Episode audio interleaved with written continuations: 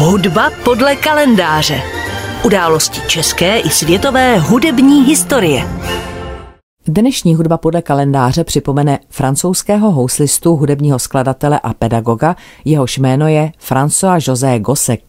Narodil se před rovnými dvěma stě devadesáti lety, sedmnáctého ledna sedmnáct set třicet čtyři. Gossec byl synem rolníka, ale hudební talent projevoval už od útlého dětství.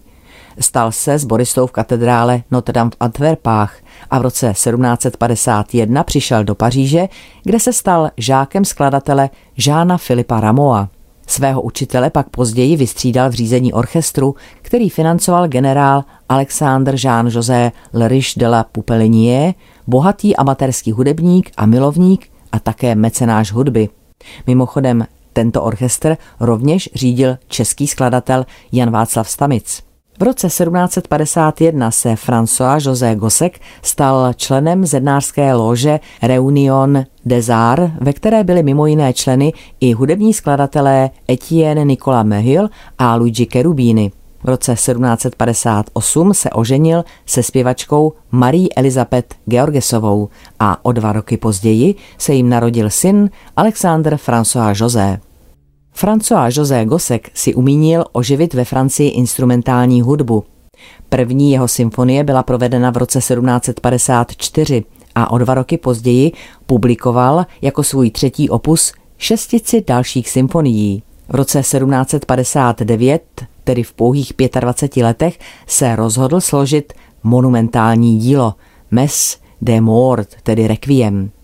V květnu následujícího roku, tedy sedmnáct set šedesát, byla tato devadesát minut trvající smuteční mše poprvé provedena v klášteře Jakobínů v Rue Saint-Jacques v Paříži a učinila Gosseka doslova přes noc slavným.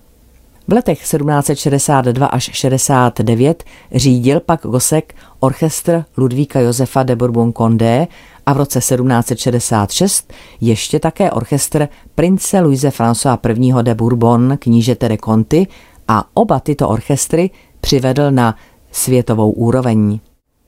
V roce sedmnáct set sedmdesát založil sérii koncertů Concert des Amateurs a o tři roky později organizoval tradiční řadu koncertů Concert Spirituel, což byly jedny z prvních veřejných koncertních sérií. Na těchto koncertech pak uváděl jak svá vlastní díla, tak také skladby svých současníků, zvláště pak třeba symfonie Josefa Haydna. V roce sedmnáct set sedmdesát osm navštívil Françoise Josefa Gosseka Wolfgang Amadeus Mozart a v dopise svému otci, v němž se o této návštěvě zmiňoval, jej nazýval svým přítelem. Od roku sedmnáct set sedmdesát osm působil Gossec na Académie de Musique, nejprve jako sborový dirigent a od roku sedmnáct set osmdesát jako druhý ředitel. Od roku sedmnáct set osmdesát čtyři stál také v čele École Royale de chant, založené baronem Louis-Auguste Letornielem de Bretoy. V roce sedmnáct set osmdesát Gossecův zájem o symfonickou hudbu začal upadat a svou pozornost obrátil k opeře.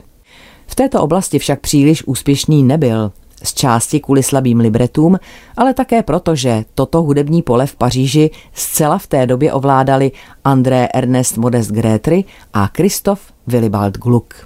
Přestože François-Joseph Gossec měl značnou podporu šlechtických kruhů, stal se skladatel nadšeným stoupencem myšlenek francouzské revoluce. Byl oficiálním skladatelem Francouzské republiky a autorem mnoha reprezentativních děl pro revoluční slavnosti. Spolu s Étiennem Méhulem byl dirigentem orchestru Národní gardy a v roce sedmnáct set devadesát pět byl jmenován inspektorem právě založené pařížské konzervatoře. Byl také členem Akademie krásných umění a byl vyznamenán řádem čestné legie. Po porážce Napoleona u Waterloo byla konzervatoř načas uzavřena a Gossec ve svých osmdesáti jedné letech musel odejít do důchodu. Zemřel na pařížském předměstí Passy šestnáctého února osmnáct set dvacet devět ve věku požehnaných devadesáti pěti let a je pohřben na hřbitově Père Lachaise. Pokud se skladatelského odkazu týče, byl Gossec jedním z prvních zvěstovatelů přicházejícího období romantismu, zejména pokud se týká technických prostředků.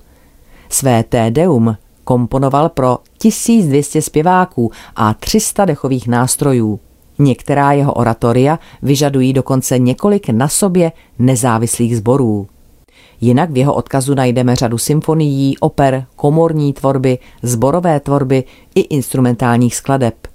Jeho hudba byla ovlivněna jak tradičním francouzským barokním stylem, tak nastupujícím klasicistním stylem z Rakouska a Německa.